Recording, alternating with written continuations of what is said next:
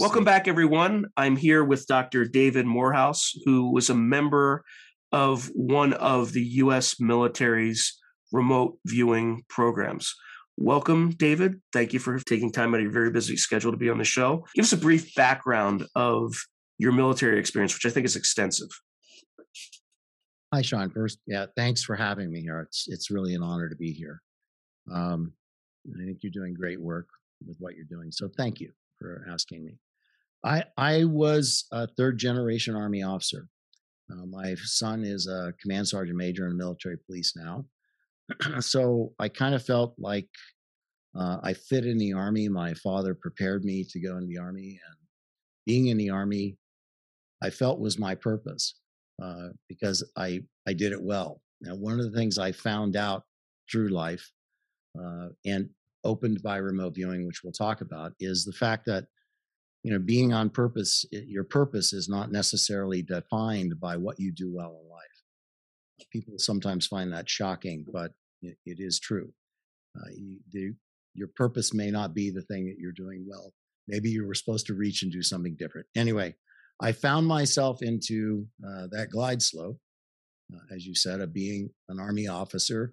And I knew that I wanted to be an Army officer that m- moved uh, as quickly as he could as an infantryman to get into special operations and to be a Ranger Company commander, a Ranger Battalion commander, you know, air, whatever uh, I needed to do to get there. I was first stationed in the Republic of Panama and uh, came in as a mortar platoon leader. But my great awakening there was to become the, the general's aide to Kenneth C. Leuer, who was the man who reformed First Ranger Battalion under the Creighton Abrams Charter back in 1974. That's a whole story in and of itself. But the great, uh, you know, the great pleasure for me, and the, it, it just it formed me as an Army officer, not because I was a general's aide, but because I was a general's aide to that man. Uh, probably one of the finest battle commanders we know, and absolutely, certainly, he was the finest trainer that the Army has ever developed. I'm talking about a guy that was a national wrestling champion at the University of Iowa. This guy mm-hmm. understood performance oriented training, and he understood it in such a way that it was it was a religion for him. I mean, everything that he did was, you know, training is everything and everything is training. And it was an amazing experience to be with him, to understand his leadership style uh, and to understand training. He taught me how to be a trainer, which is important in all of this. I went off to, or went, stayed there in Panama when he left. I was an aide to Fred Woerner, uh, became the four star that uh, became the four star that uh, uh, that George Bush Sr. relieved just before the U.S. Army invaded Panama. Uh, relieved him as the CINCSOUTH commander. Uh, I learned a great deal from him as well, mostly on the political scene. I then uh, it was given command of Alpha Company Airborne Third of the Third, Third of the Fifth Battalion, which was an unusual thing because typically that was a command that was given only to senior majors and I mean to senior captains getting ready to make major. And I was given command of it as a first lieutenant. I barely outranked the young officers under my command. Uh, I was there for an extended command time, again, uh, almost two years. And I really, really found that I loved that. I loved being a company commander. Uh, did that, uh, left Panama. And uh, because the battalion commander of 1st Ranger Battalion was Wes Taylor, and he had been the commander of 3rd Battalion, 5th Infantry when I was the Alpha Company Airborne Commander there. Uh, I knew uh, that I was going to be able to get into 1st Ranger Battalion. Uh, as you know, to get into 1st Ranger Battalion is not typically how good you are. It's about who you know and who's seen you do something. Uh, mm-hmm. You can't be there to be a platoon leader unless you've been a platoon leader somewhere, well, successfully can't be a company commander unless you've been one before elsewhere. Uh, so everything is you've tried and true, at least in the perspective of that commander. Uh, and so you're there. Same thing if you're going to be a battalion commander, you ranger battalion commander, you have to have commanded a battalion elsewhere successfully. And typically, uh, you know, an air, uh, some sort of an airborne battalion. So I found myself there, and when I first got there, I ended up being uh, uh, a deputy S3, assistant S3, And after that, I ended up getting the personnel job. I was going to take Alpha Company, but that would have put me in position of another commander. Another guy had been there for longer Mhm. than me, and so that was going to cause some uh, animosity. So the battalion XO asked me uh, if I would be willing to take that guy's job for as the S1 and let him take Charlie Company, which I was happy to do. Uh, within a year, I was given Bravo Company, and at that point, I now got to put into play all the things again that I learned from Kenneth C. Leuer. This time with Rangers as opposed to paratroopers. Uh, you know, you're plussed up, got 240 plus men. It's an amazing experience, right? Uh, the, at that time, the entry uh, scores for an officer, minimum entry scores, was I think they called it a GT test. Is that what they called it? Do you, if you remember? Oh, I, I think that's long before my time. Yeah, well, there was a, a sort of a general aptability test that they made everybody take. So officers had to their cutoff score for officers was 115, and Okay. average GT score in the Ranger Battalion of the of the junior enlisted guys that were there was 131. So you had kids that were smart and capable and motivated, and not that you didn't have problems, but th- they were amazing soldiers. And to be part of that, right, with those soldiers and those NCOs was just the greatest honor anybody could ever have. It was like truly the pinnacle of my military career to be there. Uh, I I trained and trained and trained, and we did to the you know we were good enough to be sent on a lot of missions and a lot of things. But the bottom line is that eventually. Uh, the Department of the Army came to the Ranger Regimental Commander, who was Joe Stringham at the time, and said, "We need to send a Ranger company to Jordan to represent the United States to train to train a Jordanian Ranger battalion. And we wanted all to be live fire and you know such and such. Well, nobody fired more rounds than I did in my company. In fact, it was in the rounds of millions and millions of rounds we would fire. In fact, my youngest COs, uh, just as a side story, my uh, my son, as a first sergeant, in his last deployment to Afghanistan, actually was assigned to the Ranger Regiment uh, because he's a military policeman. They built a facility, detainee facility, and the the command sergeant major of the regiment uh, happened to be a kid that was at E4 under me as a company. Oh, commander. wow. Yeah, isn't that crazy? And so my son tells me, you know, he te- texts back or emails back to me and says, "Hey, you know, Command Sergeant so and so is here. Yeah, he was an E4 in your company."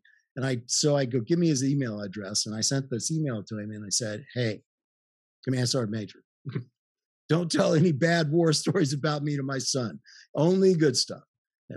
It was funny the exchange between the two of us, and he told my son that your dad we all thought that your dad was training ranger slots, ranger school slots for ammunition because I was shooting so much ammo. I mean, I- would empty everything because it was important. The live fire Yeah. exercises we were doing were critical. So we went to Jordan, and in this Jordanian training exercise, we were in a place called. Uh, we were all over the place there, but as we started live fire training of the Jordanian Rangers, it was an entire battalion of Jordanian Rangers. We were in a place called uh, Baten El Ghoul.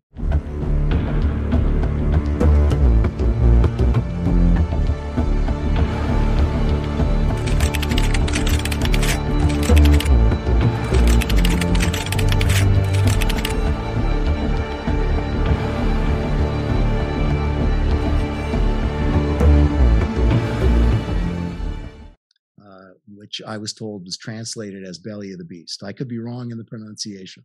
But in this place, it was kind of a unique place because it had the narrow gauge railroad uh, that was that was built by the Germans under contract to the Turks at the turn of the century.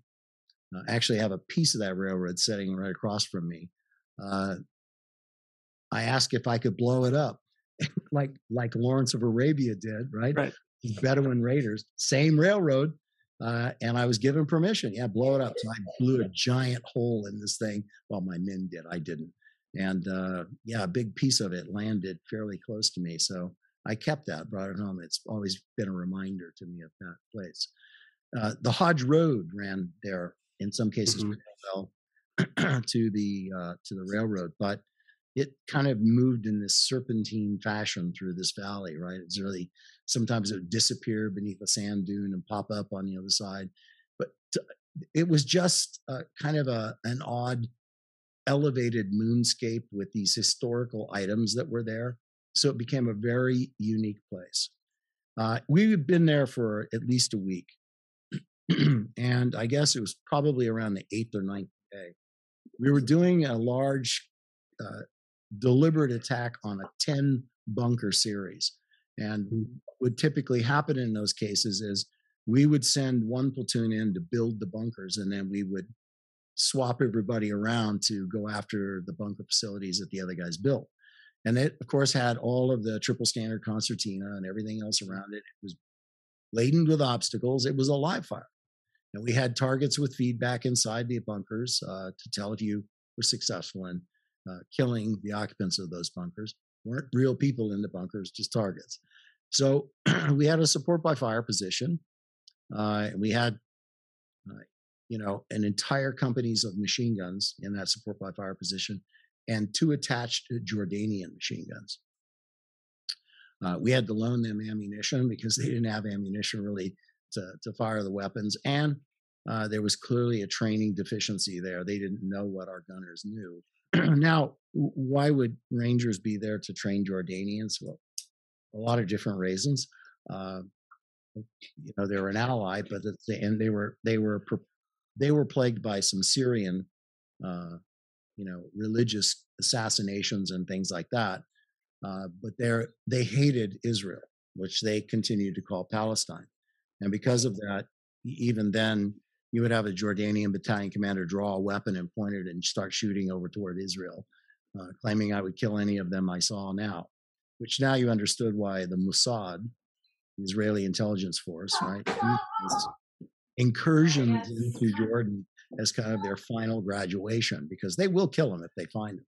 So we're there, clearly, at least in their minds, training them to, to eventually kill Israelis or, or maybe defend against Syrians, right? You know, uh, the black wave coming in from that, black wave being defined as uh, just this uh, monotheism that was starting to develop in the region at the time.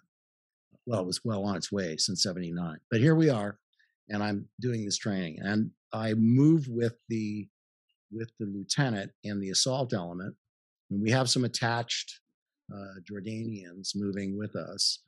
And my job there is purely just to observe and evaluate at that role. Mm-hmm. It's not a company exercise, but the idea is, as you know, they put suppressive fire on all the bunkers, and then at a given signal, they can shift lift fire, and shift, right. right, shift fire off to cover nine bunkers and leave you know one bunker on for the assault element right right so you breach the obstacle uh, which was done and as the obstacle was breached i can remember the yellow, uh, a yellow smoke went out which was the visual signal to shift fire to the gun teams. Uh, and then i know that there was a uh, there i could know that i was waiting for the OPSKED to be transmitted and i was about uh, maybe two meters behind uh, this lieutenant Owens, whose father ended up being uh, the director of the Defense Intelligence Agency when I was there as a remote viewer. Isn't that crazy? Yeah, that's crazy. Yeah. So Lieutenant Owens is a brand new, uh, as I recall, brand new uh, rifle platoon leader. Uh, he was the weapons platoon leader. And as we're moving along there, I can remember we were all kind of squatting down because the things were breached, but live fire is going on. And as we're kind of crouched down and some squatting, I had an RTO behind me. He had his RTO, but I was watching him. And for some reason, I can remember this. I had a fixation on the back of his hand. And real quick, real quick for the the audience, RTO radio telephone operator, the radio guy. Radio guy. Sorry, uh, I'll, I'll inject from time to time because yeah. um, there are a few times I kind of like I know exactly what he's talking about, but some people are going to be confused. Yeah, you're right. I, I'm I'm good with asthma corrections. So go ahead anytime. Thank you for doing that. So I was fixated on his hand with the handset, which is connected to the radio, and I was I don't know why, but I was I was watching this hand because I was looking for the the crimp, you know, to know that he had pressed the pushed the talk button and was giving Mhm. the opposite. And that was my focal point. And then it was like somebody changed a television channel on me. I mean, that was the best way to describe it. Suddenly I found myself like standing in something, in, standing in a realm in a different place with something in front of me. And I called it in the book uh, Psychic Warrior, which I hate that title because I don't consider myself psychic, but that's what St. Martin's Press called it. And Mhm. I'm I suddenly find myself confronted by uh, an entity or a being, an angel, a messenger, whatever you want to call it. Uh, I used the language that I had some degree of familiarity with in angel, and and it it said to me that I had chosen the wrong path in life and that I was to choose a new path. And uh, there were other things that went on in there which I have interpreted over the years, but that was the most poignant aspect of that exchange, not even exchange, uh, just me listening to that. And then all of a sudden, almost as fast as it as the channel changed one direction, it came back. And when I came back and I started, I was looking on my back up at my RTO, my radio telephone operator, and other other rangers standing around going, the company commander just got hit in the head with a bullet.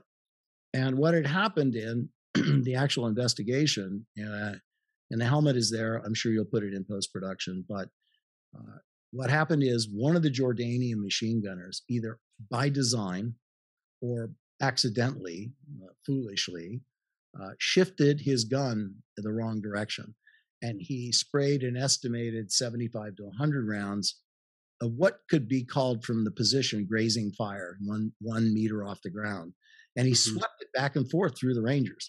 So it would have been very difficult, you know, to say that that was purely an accident because he could clearly see where he was shooting. anyway, what happened to him, I don't know. But what I do know is none of my Rangers were hit. They all had stories to tell, like holes in their blouses or missing cap off their canteen or something else. But nobody was hit uh, except for me. and the bullet didn't pierce my skin. It hit about two and a half inches above my right eye uh, in my helmet, and the Kevlar helmet caught it. So it didn't ricochet off, where only a portion of that kinetic energy, you know, hits you. Uh, it went straight into the Kevlar and was caught, and so it snapped my. Those that saw me said it snapped my head back, and my body kind of followed, and it took me off my feet, and then I just fell flat on the ground and didn't move. Uh, that's I don't remember exactly, but it's what 2,832 feet per second. Uh, Mhm. I mean, if you do the calculation, that's a lot of kinetic energy, even with the mass of that round. To uh, felt kind of like being hit with a baseball bat. I think maybe in the helmet, uh, but I it, I didn't obviously didn't have, did not have time to register that. But I had that experience. Now they picked me up, dust me off because they pulled my helmet off, and they can see that the Kevlar was not broken. I have a, a lump forming on my, uh, you know, in my right, you know, lobe, temporal lobe here, and uh, it got bigger and bigger to the point that I couldn't put my helmet back on, and I was still kind of dazed about the whole thing, about what happened. So uh, we continued with that exercise, but I pulled back, and the battalion commander came in. Uh, the battalion surgeon looked me over, uh, and those of you that, that know this, I mean, when you're in the Ranger uh, battalion, if you're injured in some way or cannot perform your duty in some way, they remove you uh, because the job is too important and the deployment, you know, for a real mission is a very short time, and they aren't going to try to stuff a company commander in there if you can't do your job. They're going to stuff one in now and Right. now finished with your company command. they uh, looked me over very carefully and made the determination that I probably had just a hematoma.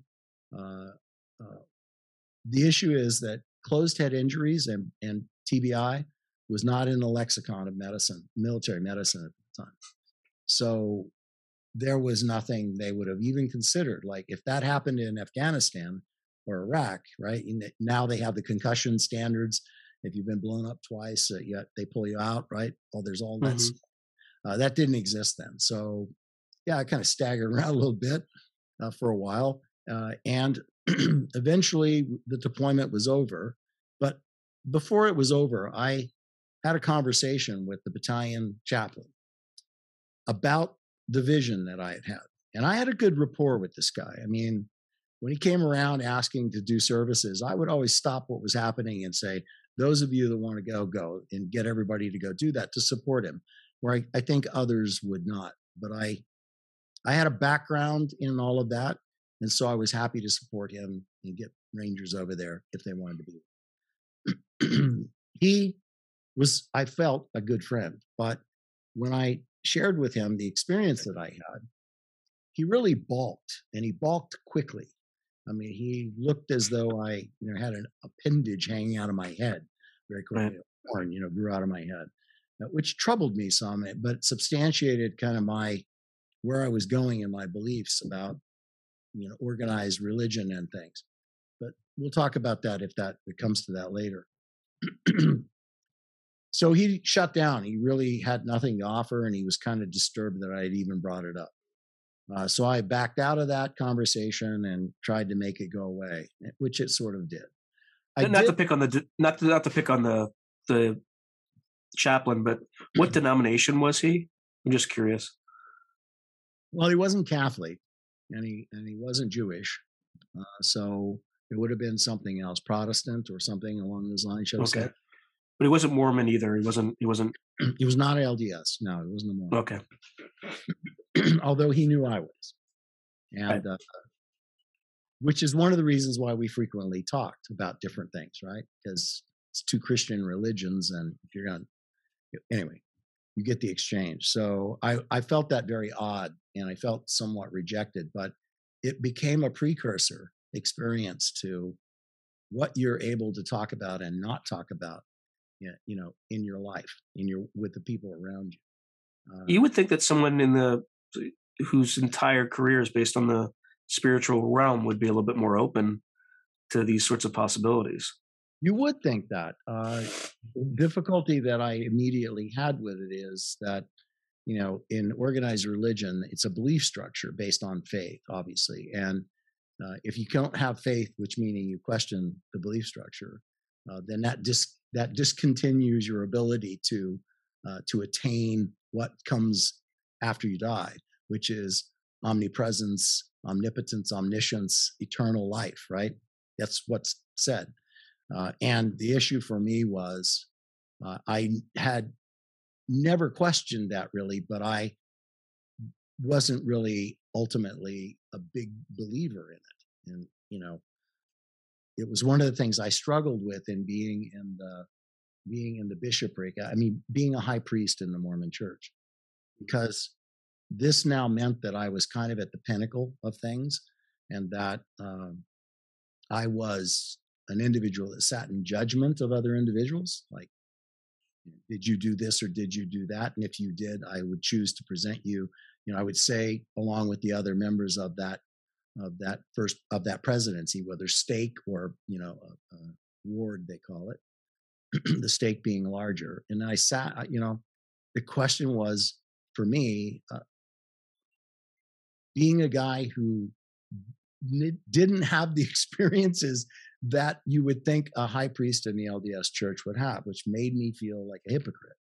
Uh, because I would stand up and say that I knew this or I knew that or I had received this revelation for myself and my family. And the truth is, you know, I never heard the word of God or Christ or anything else. Now I know that some people listening that could say, well, then that's just you. But uh, I was a pretty smart guy. And, uh, you know, I analyzed things well and uh, problem solved, you know, as you and I were talking. And I felt myself, I just felt the hypocrisy of being in that role. And now I'm in this place where suddenly something happens to me that's clearly outside the physical for me. And I didn't understand. I've never had an experience like that before. How real did it feel actually? Did it feel more real than physical experience or was it a vision? Was it dreamlike? Real to me, as I recall it. It felt equally real. I mean, I didn't feel like I was looking at something through the static of, of a, you know, some sort of a lens. I felt like I was there. I felt like I feel the heat of being there. I felt like I could, you know, uh, fear. I could feel the fear. I could feel the confusion. I could feel. I was aware of uh, the voice. I was aware of the appearance. I was aware of everything. But these things became. I'm sure. I know. You know, uh, creations of just my conscious mind's uh, attempts to decode that information. I mean, according to Elizabeth Rauscher, PhD, you know, uh, humans cognate faster than the speed of light.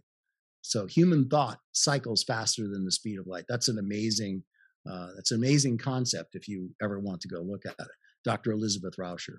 It's amazing uh, to think about the fact that human beings cognate faster than the electrons in a computer, and that's true. Remember, uh, as I showed you, that's part of the first Earth Battalion, which we'll get to later. But here we were. Uh, I now find myself standing over next to the Ranger Battalion commander, the Jordanian Ranger Battalion commander. And I don't know what prompted me to say this. I mean, I was so filled with confusion, right, about what had happened that standing there with him looking at it and knowing that he's a very religious man, praying five times a day, I thought I might try to see what I could get out of him in the interpretation. And so I shared with him. I said, you know, the other day when I was shot and he started to apologize, sir, I, sir, you don't need to apologize. What I want to ask you about is something happened to me when I got hit in the head. I had this vision about something to which I thought or was expecting what I was getting out of the chaplain, which was complete dismissal of, you know, and maybe go whisper to my battalion commander that need to take care of this guy. Instead, when he turned around, he looked at me and he said, You shouldn't be surprised. Do you know where you are? And to wit, that's where I found out the name of the valley, and and th- defined as the belly of the beast, and it was supposed to be a haunted valley. In fact, he goes, "Haven't you heard my men shrieking and crying out at night in their tents?" The, their battalion was probably five to seven hundred meters away from my company, where we were, where we were bivouacked. Uh, and at night, yes, you could hear people over in that area shrieking out or you know crying eh, but we didn't really we didn't understand what it was. We didn't know if it was part of what they were doing uh, had no idea really. So we just didn't piece those together. But the battalion commander said this is a haunted valley he said any you know my men believed that there are banshees and ghosts you know moving at night through this through this valley uh, and he goes, you know, if the if the tent flap rattles in such a way that you know that they don't expect it, they will shriek out in terror. Which I thought, wow, I I mean, I didn't see anything like that or experience anything like that, but it was curious of me to hear that from a battalion commander. Uh, mm-hmm. That he didn't dismiss it. He just said, "That's my men are. You're very frightened of it." He like he presented it as though, "Yeah, I'm not frightened of it though, but my men are very frightened of it."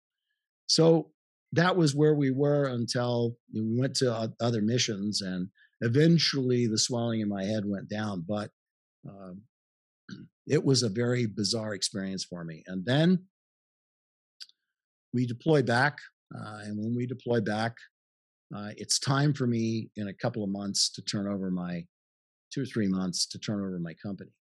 Uh, been there a long time as a company commander, done my best to train my men, get them ready for war.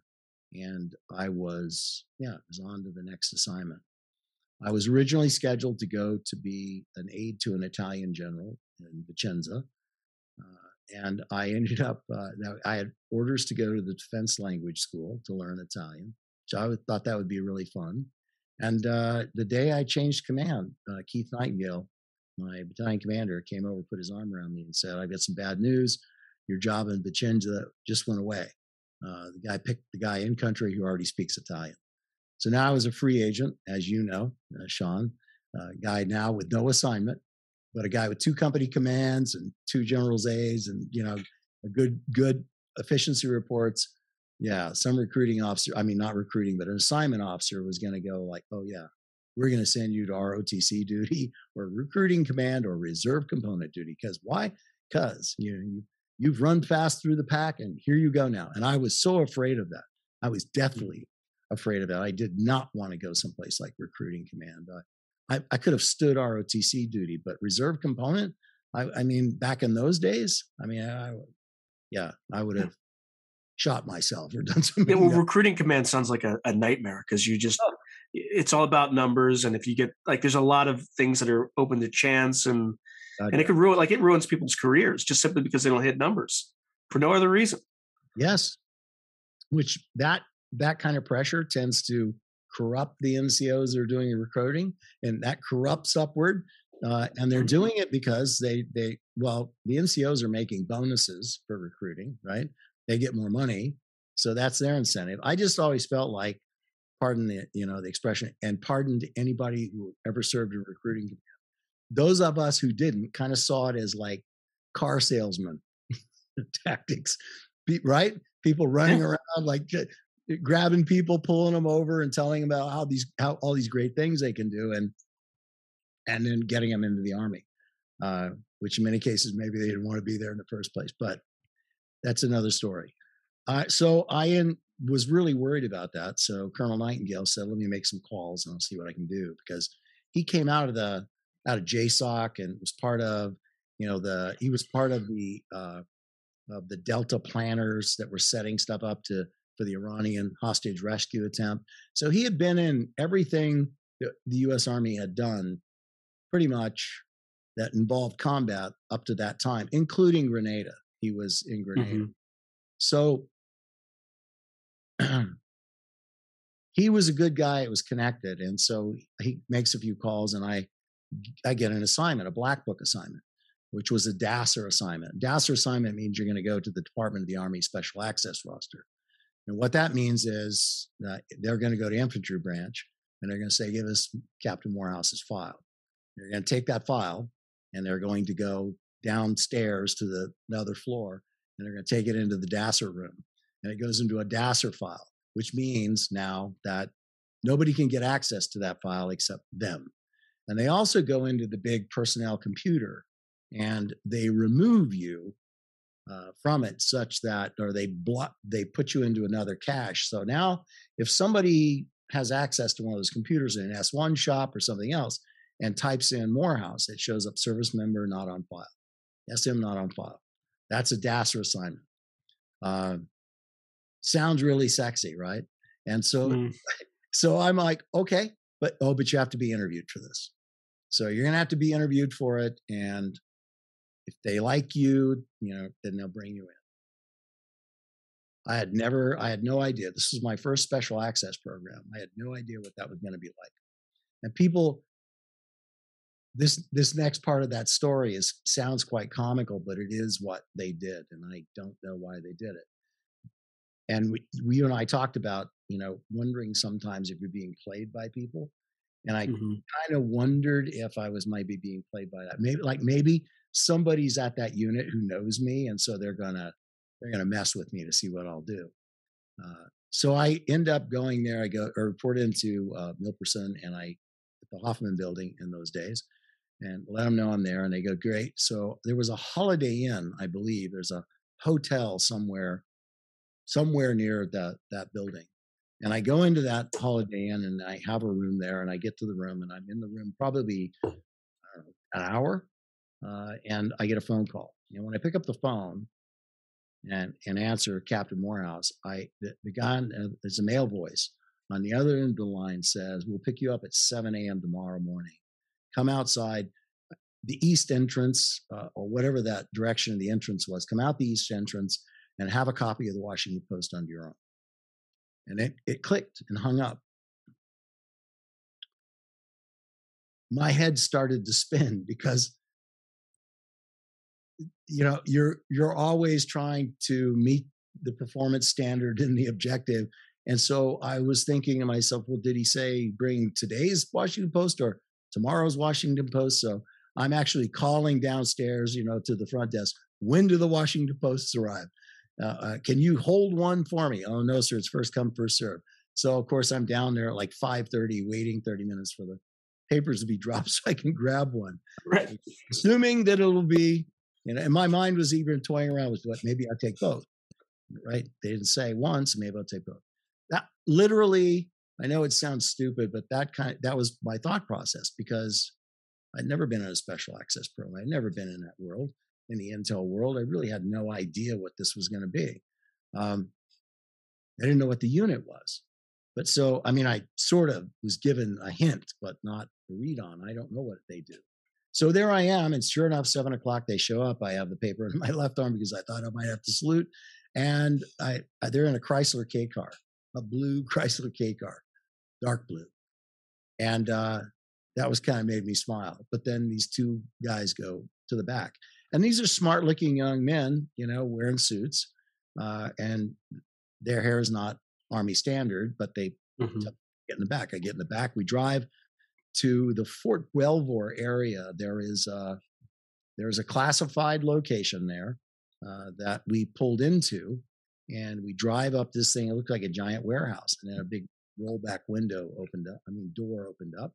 The car drove in. The rollback door closes, and uh, we're inside of a giant warehouse. But there's buildings inside this giant warehouse, and those are the secret compartmented information facilities, right? SCIFs, right? It's called TIF. And there's it's massive because there are those buildings. There's parking area. There's uh, there's a gymnasium out in the open in the warehouse.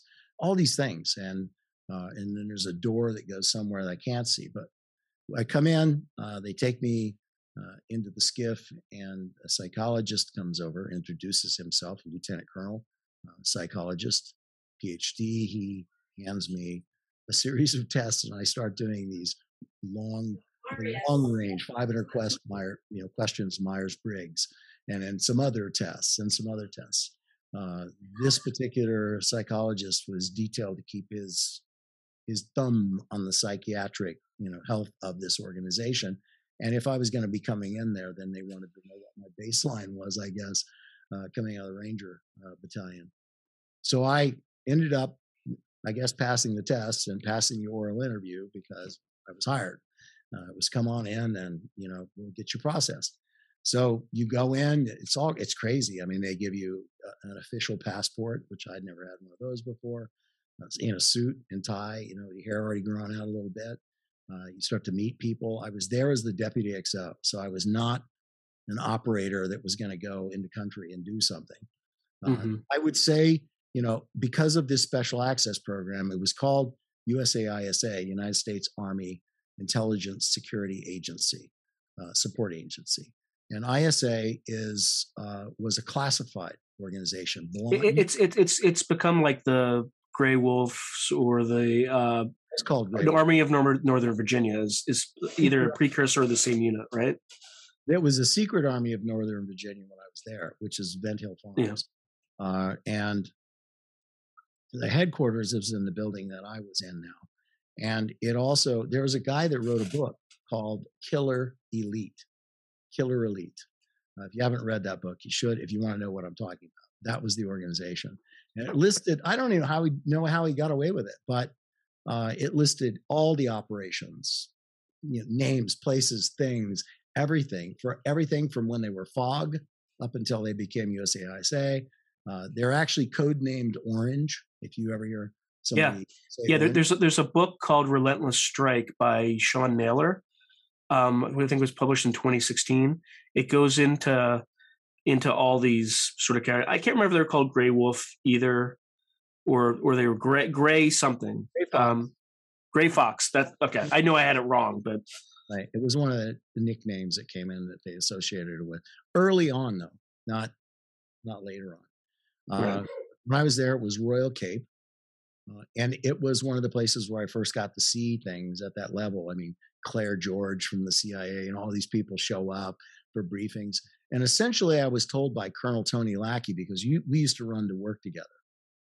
I lived uh, literally hundred feet from him uh, at Fort Belvoir. And so every morning we'd run together, and I was like his token ranger. You know, uh, he was an SF intel guy, and most of the guys in FOG or ISA now were in were SF guys, special forces, now converted there. They were a little bit disturbed by the fact that it was now becoming what's called a purple assignment.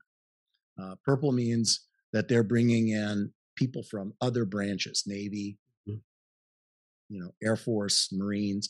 When I was there, one of the first purple suitors came in, which was a Marine officer. He was a good guy. uh, we were both laughing because he was a Marine. We were laughing at our hairs growing out, right? Uh, and we're wearing suits to work. We were, we just, we were, we were laughing about that. But running with Tony, Tony Lackey, Colonel Lackey in the mornings was uh, fulfilling because we would talk the whole time. We didn't run really fast because he just didn't run fast. He was old. He was as old as I am now, right? Or close to it. And, uh, but he was a great conversationalist about, he, I learned more about the Intel world then. And his explanation to me about why the organization existed is because the first time it was understood that it was needed was in the Iranian hostage rescue attempt. Uh, they needed something to support infrastructure, right?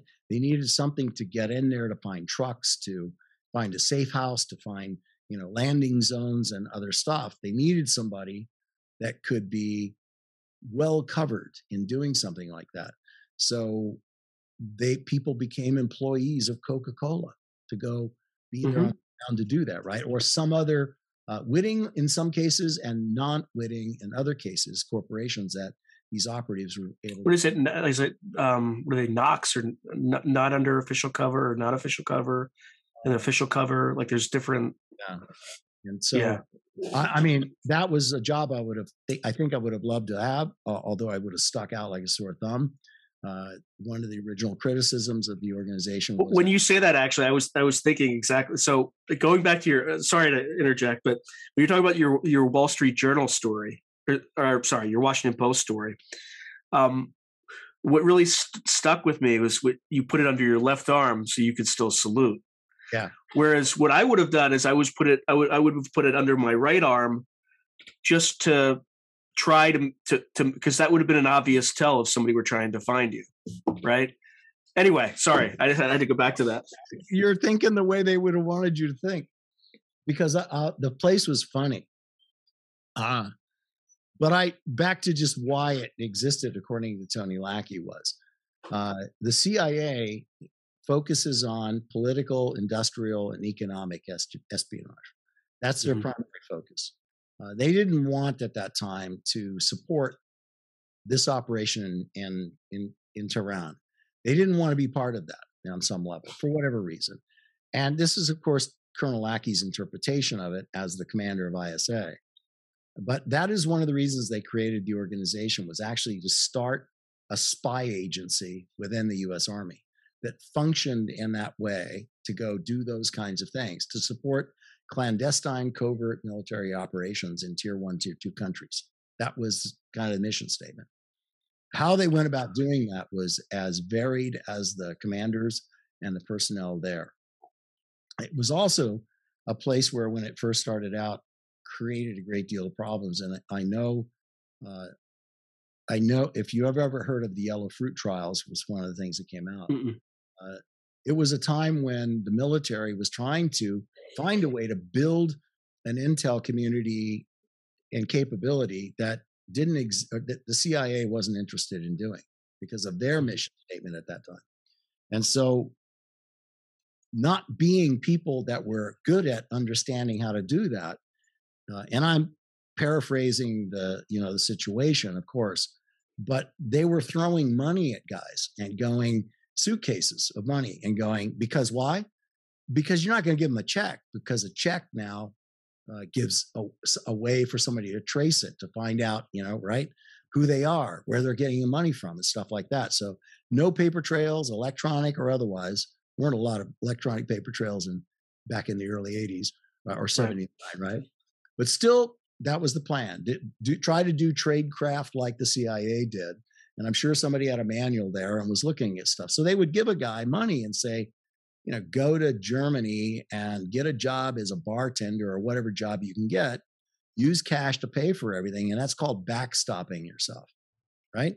So you actually work for the US government, but you're off the books. Nobody knows who you are. They give you suitcases of money, tell you to go and, and, and people would go, You want receipts? like you were going to file a travel voucher, right? Yeah, right. Yeah, oh, no. You don't want receipts. So don't do that. Well, that went on for a while, and a lot of people got involved in that. And then eventually, somewhere along the lines, uh, somebody in the military leadership uh, found out about that. And then you know, the the path was burned all the way back down to the guys that were doing it, and then a lot of the young men and women and senior, some of in some cases, senior officers got completely burned and court-martialed for this. Some people went to prison for it because they said, you know, you're misusing the money, which of course in some cases they were. You weren't supposed to be using the money to go to a topless bar or using didn't money. didn't like Marchenko, the the founder of SEAL Team Six, wasn't he kind of caught in some of that? Marcinko. I I think his case was a separate case. I'm not really familiar mm-hmm. with it uh, completely, I, but I believe his case was separate to all of this. But that kind of mindset began to permeate throughout the fledgling new efforts of the U.S. the military trying to replicate what the CIA would do to do it for the military purposes, for to support clandestine covert military operations, which the CIA didn't necessarily want to do. So right. that's why they, it got separated, and ISA was at least there, and they were trying to make it so they could keep control of it. They wanted to make it purple. They wanted to get all the services involved in this organization so that they could you know control it that way keep one eyeball on it the organization which kind of defined my role there the organization had really committed some horrible faux pas uh, like going you know whoever it was as a commander going to a going to a party where the secretary of the army john o. marsh jr was uh, and you know talking about something and john o. marsh jr saying uh, no, I don't want you guys going there doing that, or I need a more thorough briefing or something like that. Uh, this is again a Tony Lackey story, Colonel Lackey, and uh, and apparently Clair George, I mean not Clair George, but uh, John O. Marsh Jr. found out that the unit turned around and sent the person anyway. The operative sent them somewhere to do something. And so when that was found out, the unit became burned again on something like that. And so a very restrictive circle of 50 miles from the center of the Pentagon was uh, drawn and said, anytime you move any person, which include Vint Hill Farms and everything else, right? Anytime you move anybody in this organization, before you move them, yeah, you, I require you to bring me a briefing, and I will approve with, a, my signature that you can allow that person to go here or there. Now, that meant anything. It, it didn't mean like only like training. with the airborne school or something. You gotta send somebody to airborne school, not without John O. Marsh Jr.'s signature, right? Send somebody, you know, to go some other place, like on leave, not without his signature. It became so distrusted. He didn't trust if you said, well, like going on leave. He didn't trust that that actually meant that. So that meant that my deputy XO position actually kind of mutated into this thing called a staff action control officer, and uh, which God, I hated that. I mean, I had these giant three ring binders with all you know all the stuff in them that were classified, and uh, you, you would be there and you get the approval from Tony Colonel Lackey. You know, okay, gotta go brief that, brief that one.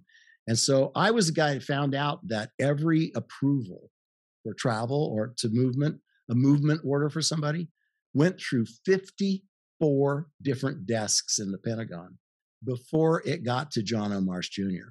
Yeah, it's not really a good way to kind of maintain a co- covert operation. It was it was typical Pentagon uh, yeah. bureaucracy, right? And it was everybody in between uh, between the activity and John O. Marsh Jr. thinking that they should have a say in all of that. So 54 different desks that this would go through. You can only imagine the irritation of the unit because sometimes these things would be time sensitive. Like, you know, jump school starts two weeks from now. And these, yeah. these 40, 54 people looking at this thing, you know, putting comments on something before it got to this John O. Marsh Jr. It was horrible. So once I found that out and briefed it, then it got short, short, a shortcut drastically, right? Enough people with the power to step in and go, all of you from here on up are done. you don't get to see this. So I then would be able to take that and brief John O. Marsh Jr. and say, here's what the unit wants to do, blah, blah, blah. And, you know, it was enough that as time rolled by, uh, you know, he started calling me by my first name, which was not unusual because I'm wearing a suit and tie and my hair's long, you know, as long as it is now, maybe longer. But movement began to be expedited. And uh, in this unit, I also saw just a lot of bizarre things that troubled me greatly. Like there was a one operation where they were taking kids that were one of the lieutenant colonels, a special forces guy, was a, a Mormon. And he knew that I was. And I found this op that they were sending, uh, you know, not an operation, but but prep training. They were taking young military kids who were or were not LDS, meaning not Mormons, right? And they were sending them to the language training mission in Provo, Utah, and to the missionary training center first, and then you go to the language training mission. And then these young men who were actually soldiers were being positioned in various positions throughout Central and South mm-hmm. America or other tier, you know, tier one, tier two countries, proselytizing as missionaries, but collecting intel. Mm-hmm. And right, and yeah, and no, I, that's perfectly logical. I could, that's a that's an easy. I could see them doing that in the Peace Corps too. I think, I think there are a number of different ways to to do that. Peace Corps, I wouldn't dispute. I mean, I, I, that I wouldn't dispute. But when they're using the church, a church in that fashion, I, I, I kind of drew a line in my my head was because what I went to the lieutenant colonel, I said, "Now, does the church know you're doing this? I mean, does the first president?" I would assume they would. Don't you think they would? That's what he said. He just they dismissed me because, of course, they know. So yeah. that was my first my first yeah. challenge of being a high priest and then being, you know, seeing that kind of thing, other than my own hypocrisy with it, right? Uh, so I wrote a letter to the first presidency of the church, and I said, uh, "I'm in a position to be aware of this," and I laid it out, you know, very short, one page letter, and I said, "I would really like an explanation as to why you think that this is an appropriate use of young missionaries." Because my issue with it, Sean, was that when I was at BYU, lots of the missionaries that returned missionaries that they call them Uh, that were at in university now you talk with them and they go yeah it was really a good assignment but you know I, I, mean i enjoyed my mission but it was tough to get through some of the people because a big percentage of the people thought we were cia and i would go well, well that's just preposterous. How could they think that? You're in the mm. cia that's ridiculous. But now i knew you know, yeah i'm not surprised i'm not i'm not surprised at all. I'm, I'm not like this does not surprise me. So i wrote i sent off my fiery letter demanding information and of course, there was no answer given to it. Uh, right. Yeah, because if they gave an answer, they get in trouble. It goes back to the old CIA adage of we that we can neither confirm nor deny the existence of said program. Right? That's what they do. And I so I fired off a second letter six months later, referencing the first, and uh, and there was no answer to that. But the bottom mm-hmm. sentence in that paragraph was if you cannot explain this to me, then I wish to be excommunicated from the church immediately. Uh, that never happened. And I going back to it again, I think that it didn't happen because if they had turned around and excommunicated me, it would have would have confirmed right, right confirmed right. awareness of the program, which that wasn't really my intent. I didn't secretly put. I was like demanding, like you're not going to. Yeah, you may you may have been putting crosshairs on your uh, like oh, eh, yeah. without even knowing it, right? Oh, yeah, yeah, very much so. Uh, very much so. That was that was going on, uh, and so I also caused disturbance in, with this lieutenant colonel. And you know, then what happens is every quarter or so, you're required to do a CI poly, counterintelligence polygraph, which basically the you know the the focus of the polygraph is have you knowingly or do you know anyone else who's ever you know divulged classified information? That's what they're looking for simplistically. Uh, you also have to have a sit down with this psychologist where uh, assuming you pass the polygraph which everybody did uh, i mean most of the people in there have been spies for most of their life in some way in the intel community. They know how to beat a polygraph right in those in those places so you really had nothing to worry about uh, in terms of the polygraph test because i know that people who've had those substance you know they, they've used marijuana or something like that in the past the best policy going in is just to admit Yeah, everything. absolutely. But I will not tell you that you know doing it, sitting down for your first CI poly is not unnerving, because you're thinking, you're thinking like you know, well, what might I have ever done that I shouldn't have done, kind of thing, right? Like when that guy barber in Panama was cutting my hair, and he was asking me where I'd been and what I'd done. Did I tell him things I shouldn't have told him? I mean, stupid stuff like that runs through your Yeah. head. right? So yeah, you know, you take the first poly, and you know, it comes out that no deception indicated, uh, and so you're good.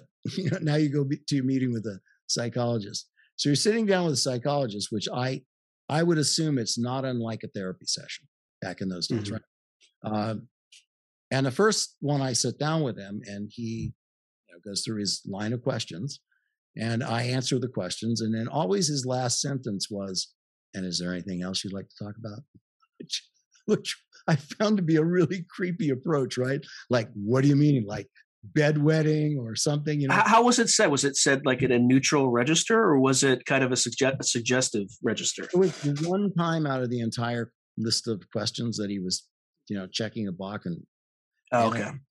he looks straight at you and goes, "And is there anything else you would like to talk about?" You know, a really kind of invasive, prying sort of energy with him, uh, which put me off the first time that happened. And I just said, "No, no, sir." you know, and Do you think the army knew about your experience, like the the No. vision that you had? Okay. I got it very seriously. Um, but you know, months go by, and you know, I'm busy, busy. You know, up the Pentagon, back down, Pentagon, back, and comes time another poly. Uh, so, in this polygraph, the the second one that I did, what was in my mind was you know my letters off to the first presidency and stuff because that all sort of happened uh, in you know in, kind of in sequence, and I I didn't I didn't get deception indicated, but what I got was what's the term that they use? It's uh Evasiveness or no inconclusive. I'm sorry, okay. polygraph is inconclusive. To which Colonel Tony Lackey stepped in and went, ah, so what? Because he wasn't gonna dismiss me or get rid of his token ranger uh, for an inconclusive uh, polygraph. But the CI guys were like, mm, gonna have to keep an eye on this guy because it's not, you know, no deception indicated. It's, you know, he's in the blurry area between deception and, you know, non-deception. And I understood they were doing their jobs, but it, it still was, to me, I ch- chopped it up. It chalked it up as kind of a like, well, what's going on with me that that would happen, right? Yeah. Well, it, Yeah. it sounds like I mean the fact that you had reached out to to the church about that practice. I mean, that would make me a little bit nervous. That's borderline. That's borderline disclosure of. uh, disclosure. It is. You're right. Uh, I will Yeah. tell you that that that I uh, probably should have thought about it that way, but again, um, I mean, I was fully read onto the program, and I understood it all, and you know, understood the secrecy. I understood everything we were doing there, uh, but I was really opposed to this idea of. To me, it just seemed like inappropriate, you know, crossing a line, uh, and it, the church shouldn't have been approached and the church should never have agreed to do it. But I will say, jumping way ahead, uh, well after I was well out of the army, and I happened to do a radio show in Cedar City, Utah, and it was Mhm. a format radio show, so it was on like four hours. After I get off, the guy that arranged this, whose his name was uh, Wark, and uh, he was a former Marine. Uh, he's a great. This is a great story, but we won't go segue to it but he ended up get or he goes he knew i was a mormon and so he organizes this assembly of mormon people that all were eating dinner and coming together and they came there to hear me to hear me talk uh, and so there must have been 50 people in the room and i you know told the story about what i was doing how i got remote viewer blah blah blah and then i also told this story to them about the first presidency and the and the kids that were not even lds going to the missionary training center and language training uh, mission and then going off to a mission. And every one of them, to a man and a woman, looked at me and went, So, if that's what the first presidency wants to do, then okay. I just was like, I just thought, you know, my it's that's not me, right? I was like again back in my space of no, I that's like bowing down to the north, like it's like to Salt Lake City. That whatever they say is right and divine and inspired by God. I was like, no, no, no, no. You know, they're human beings, and I don't care what they say. That isn't right. We should not be sending a first of all, you're putting them in danger. Mm-hmm. You're putting them in danger, right? And if you're putting two of them in danger because they're always companions, or what if there's one of them that's one of these guys, and the other one's just a genuine kid out of, you know, burnt scrotum, Arizona, that suddenly finds himself in, you know, Nicaragua, you know, proselytizing, and they get picked up and they both get tortured or that something else. And it could have happened. Could have happened in a blink of an eye. Any of those things could have happened. So I found it, uh, and I assure you that God was not going to protect them. If that, that was the issue, you know, that's not going to happen. Uh, so anyway, they were that cracked me up, and again put me into a state of confusion because it was like nobody sees this my way in the church. Nobody sees it, and I and I get it. I mean, I get that, uh, but they think that that was just supporting the nation and that it was okay.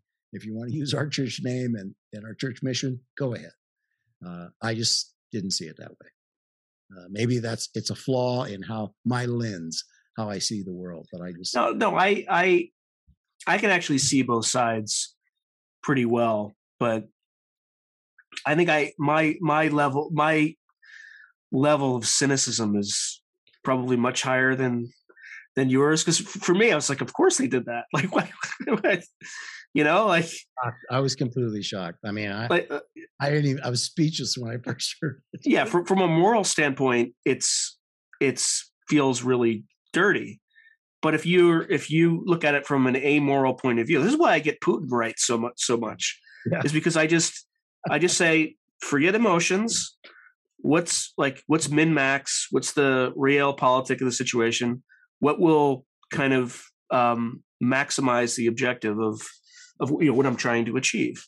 And when when I do that, I get him right most of the time. Yeah.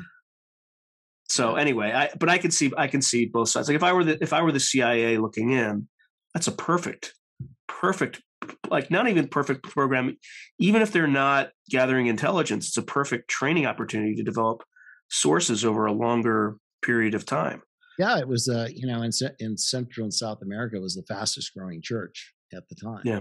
And so, if you were going to put people boots on the ground, you know, and get and give them free access to move around under that, using that kind of a cover, uh, and you know, in the church, there are lots of people that are in and out that are many of them very high influence people that are, you know, part of the ward or part of the stake, or I mean, if it's a stake president, uh, which the leader of that's a leader of like five, six, seven wards. That's a can be upwards of you know 12 1500 people in some cases not always but it could be that much. And that's in access and influence to all the shakers and movers and, eh, that are in that area. And i i understood it as well but i was very troubled by it and because i was not an intel guy and i was you know well, I, well here, here, here's the scary thing like that's pounded in a very round hole and and to be very clear, I want to make sure the audience very, very clear to the audience about this. You're not saying the CIA is is doing that. What, what you're saying is the military. Yeah, this is military. The, this yeah, is just just just to be clear, I don't. You know, I'm not saying the CIA is not doing it, but we're not sitting here saying that the CIA is doing it. No. Um, but but this isn't the only place that they do this, right? Like there's if you talk to any security officer, uh, like an IT security type in Silicon Valley, hmm. um, intelligence agencies are constantly trying to infiltrate like the twitters of the world and the facebooks of the world because um, you know if you look at the green revolution as an example uh, that ha- you know happened in the middle east which there was one country that was notice- noticeably completely immune to it. Which country was that? Saudi arabia. Okay? And the one thing that this what they did in saudi arabia is that w- there was um, an issue with Bahrain. Um, so I think Saudis sent troops there, but there was a you know there's a an opposition that's fueled by the Iranians, right? The Shia contingent um, in Iran, small small group, and there was a kind of an opposition opposition leader, and the way that the the Saudis were able to completely shut down that green revolution was by leveraging social media and Twitter to cast the opposition as an Iranian proxy.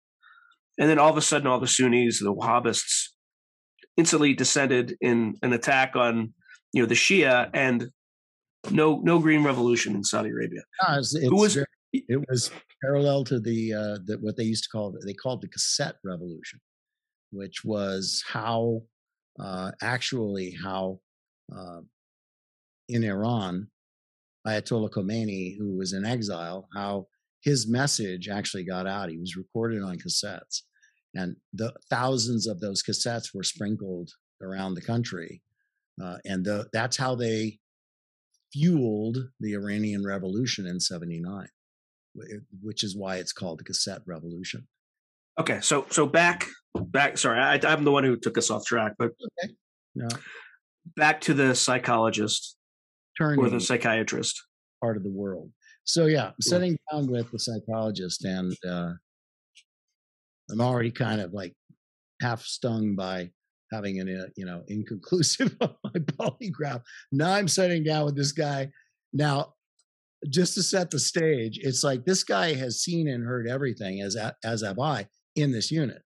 Uh, and why is there a psychologist detailed to be there? Because this place, this place has the potential to rot people. I mean, it. I I personally witnessed a fist fight at the drinking fountain by a sergeant major and a lieutenant colonel, both married men fighting over a redheaded E4 who was not married. And I mean, I personally saw that. I mean, was one of the guys that helped pull the guy off, you know, lieutenant colonel off. Uh, you just see that kind of stuff and you really start to wonder, like, geez, man, this place has the, and it's not the people it's because they are caught up in this world of of uh, deception. Uh, deception, yes, where you know it's it's like where the good things and the evil things begin to lose the line of distinction and you you don't know which side of it you're standing on right you don't know it becomes corruptible to just how you are and how you think and how you act in the world families fall apart extraordinarily high divorce rates I mean, some of the guys in there are on their sixth marriages. And uh, this was just in a headquarters building. But there are also other funny things about it. It's like I had all my stuff that you know, being a cavalry commander. I mean, I'm I'm in there with all my trophies, you know, my Iron Mikes from the schools. I've been follow me trophies and all the other stuff. And one of those guys that was these died in, was there when it was FOG, who was the he was a an eternal major he was he had been there a very long time as a major. He had done something so bad they were never going to promote him to lieutenant colonel. So he was there, and he was pro- patrolling up and down the hallway, and he came to my office and he stuck his head in, and he looks at my office. I'm like, "Hey," and he he just does this look, pulls his head back out and walks away. Next thing I get is I get called into Colonel Lackey's office, and I'm running. I'm yes, sir. He goes, well, yeah, you know, so and so came by and said, you know, he goes, he handed me this. And I look at it and he goes, why is this new guy Morehouse got his self aggrandizing museum in his office? So, so I ended up packing all of my stuff up, you know, and putting it away because you're, he was right. We're not supposed to display, we're not supposed to be military. So why would we display all of our crap around it? Well, but but here, here's the thing on the behavior though that um, why didn't he tell you what what I was about to curse? Why didn't why didn't this major tell you that to your face? And again, that's indicative of this sort of a culture. Qualities, yeah, yeah. Much rather go around and just attack straight at the leadership and see what he can generate, right? Yeah, and he outranked you too, like he right yep. at the time. Was still a captain, yeah. Yeah. Yeah, it's funny. I mean, it just every event after event made me look at that and go, geez, man, maybe I should have gone to recruiting command because you know I am truly not. I'm a fish out of water. I mean, I Yeah. Am smart enough to know how to do the job and what I'm supposed to do, and fortunately, my credentials up to that point, you know, were stellar, and and Colonel Lackey knew that. So, but they, you know, I just there were other things like notes that would go flying by to Lackey or to my this other lieutenant colonel that was kind of my boss who was the actual XO. I was the deputy XO. And uh, Lowry, I think his name was. And Lowry'd call me and he goes, Hey, you know, look, check this out. Because he was laughing at it. And there would be some comment by some special forces major in the back, like saying, you know, we don't consider Rangers special special operations, and they really don't need to be here and know everything we're doing and blah blah blah, which was me. There's only one Ranger there. That was me. Right. So uh, I don't know. Maybe they read the tea. I have no idea. Bottom line, here I am now with the psychologist, and we're getting ready to the bottom question: Is there anything else you'd like to tell me about? And so I kind of rolled my chair back and I looked at him. I said, "Actually, there is." To which his eyebrows went up, like, "No shit." Pardon me. You know, looking at me like, "Really?" yeah, because I'm sure everybody else said no. And I said, there is actually, you know, back in Jordan. Uh, and I gave the date, you know, back in Jordan, I got shot in the helmet and I had this experience. And I said, I don't understand it. I don't understand why it's there. I said, I'm assuming you're kind of a Jungian approach to stuff uh, based on how you talk, and you're not going to, you know, Or you. chemicals Right. repair me. But I have kind of thought that. And I then exposed, I talked about all of these things that I was calling out of body experiences because as I was happening, and I, you know, I went to the library and researched it, and there were all these books, you know, from Yeah, can we can we talk a little bit about those? Just a few, a few, and then go back to the psychologist. Yeah. because this is this this happened between the event in Georgia in Jordan and before you joined the unit. So some of the strange things around. it. out, for example, here's one I it's very vivid for me. Uh, my son was a small then Cub Scout, and I they had an outing, and I took him out. And everybody else is setting tents up, and I throw up a mosquito net, and I said, "We're gonna we're gonna bivouac like rangers." He's like, "Okay."